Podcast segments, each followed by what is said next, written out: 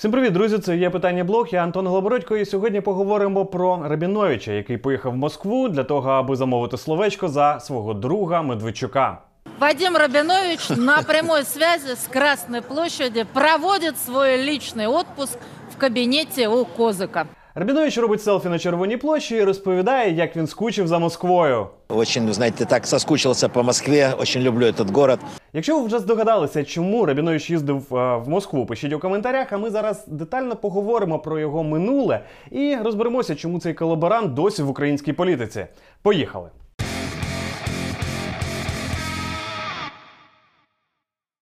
Буквально кілька днів тому ми детально розбиралися з домашнім арестом Медведчука і заявами Медведєва. Тоді ми говорили про те, що Росія абсолютно ніяк не звертає увагу на те, що їхнього посіпаку тут в Україні Медведчука зараз судять. І от я маю припущення, що Рабінович їздив в Москву спеціально для того, аби домовитись за свого політичного соратника. У нас был конструктивный разговор, я рассказал им о всем, что происходит, рассказал о последние события по судебному процессу по Медведчуку. Ну і звісно, Рабінович не зміг обійтися без свого улюбленого, так щоб не нагадати на голову українцям. Ну, я думаю, что у Киева план есть, но э, где он и куда они его засунули, никто не знает. И, и что в конце этого плана, никто не знает. Звісно, він продовжує розповідати про те, що відносини України і Америки це щось зайве, абсолютно не потрібне, а американці нас просто використовують. Нам надо думать не о визите американцев. Я слушал ваш диалог. Нам еще перед этим подарили шесть резиновых лодок без э, этих, без весел. У меня дома одна такая стоит, маленькая, шестиметровая. Не знаю зачем. У меня впечатление, что все, что списано вот там, надо как-то нам отправить. А от в цьому місці він взагалі спалився. Можна сказати, Штірліц ще ніколи не був так близько до провалу. Они берут в Конституцию, вступ, это, э, вставляют официально курс на НАТО.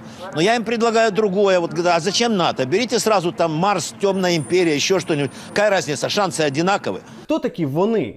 Курс на НАТО в Конституції закріпила Верховна Рада України минулого скликання, і це скликання його навіть не пробувало відміняти, скоріше навпаки, закріпило. Тобто Верховна Рада це вищий представницький орган українського народу. А він прямо каже вони. Тобто для нього українці, тобто ми з вами, це вони. Відповідно, він.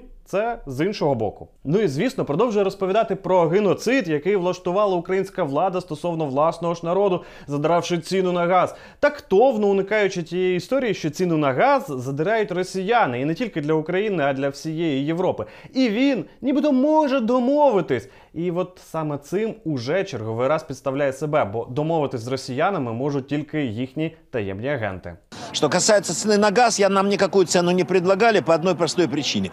В прошлый раз нам предложили 175, и по нам всем, которые были в Москве, тут же возбудили уголовное дело. Я думаю, что господин Козак решил не помогать нашей правоохранительной системе еще раз возбуждать новые дела. І якщо ми вже заговорили про те, що Рабінович веде себе як таємний агент Кремля, то він не веде себе так. Він і є сексотом завербованим ще у 80-ті роки КГБшниками. Справа в тому, що ще у 80-ті роки він двічі відсидів у в'язниці, і під час одної з відсидок його завербували КГБшники. Він сам цього не приховує. Щоправда, стверджує, що м, це була не справжня співпраця, і він її лише імітував.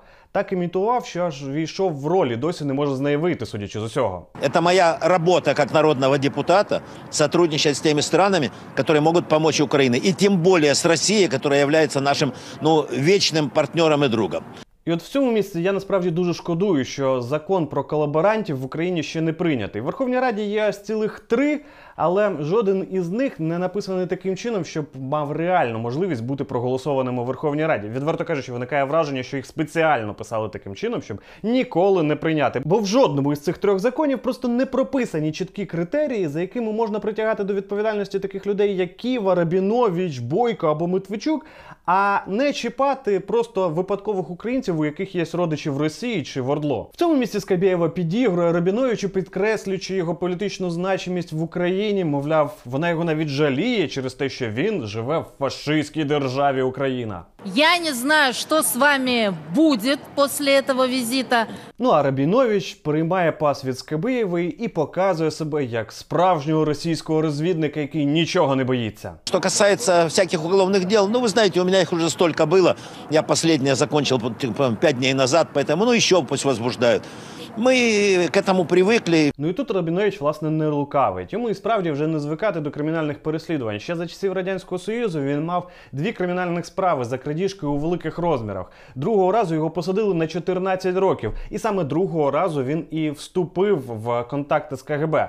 І я зараз наголошую, посадили його не за політичними мотивами, як тоді часто бувало. Його посадили за крадіжку державного майна. Як один із способів уникнути кримінальної відповідальності, Рабінович удавав із себе психічно хворого. Він, до речі, стверджує, що і співпрацю з КГБ він удавав, і ця удавана співпраця затягнулася на багато років. Судячи з усього, психічна хвороба, яка була нібито удаваною, теж затягнулася. ресторан, фашизм не пройдет. И вы все погибнете, потому что вы дьявол, фашистский дьявол. Вставай, страна огромная.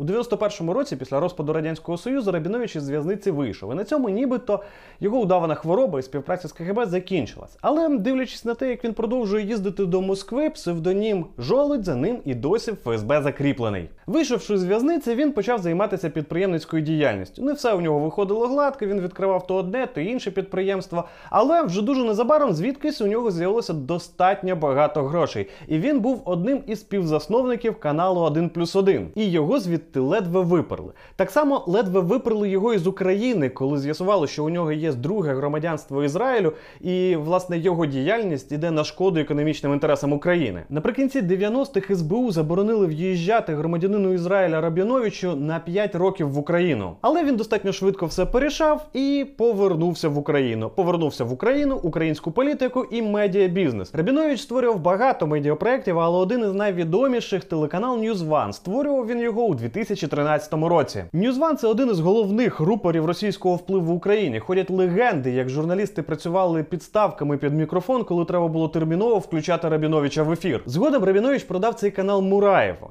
Що цікаво, згодом ці двоє створили разом партію за життя. А ще з часом Рабінович цю партію Мураєва віджав. Взагалі унікальний персонаж. У нього вийшло навіть єврейську спільноту України розколоти. Але не дивлячись ні на що, в 2014 році він висувався на посаду президента України, і за нього проголосувало аж цілих 400 тисяч українців. А в 2019-му за партію ОП за ЖОБ, де Рабінович одне з найголовніших медійних облич, проголосувало стільки людей, що вона стала найбільшою опозиційною фракцією парламента. Саме тому про таких персонажів треба розповідати. Їх треба знати в обличчя, і всі їхні подвиги теж, щоб більше за цих покидьків ніхто в Україні не голосував. Ну і наостанок хочу вам показати декларацію цього борця за права трудового народу і проти зубожіння.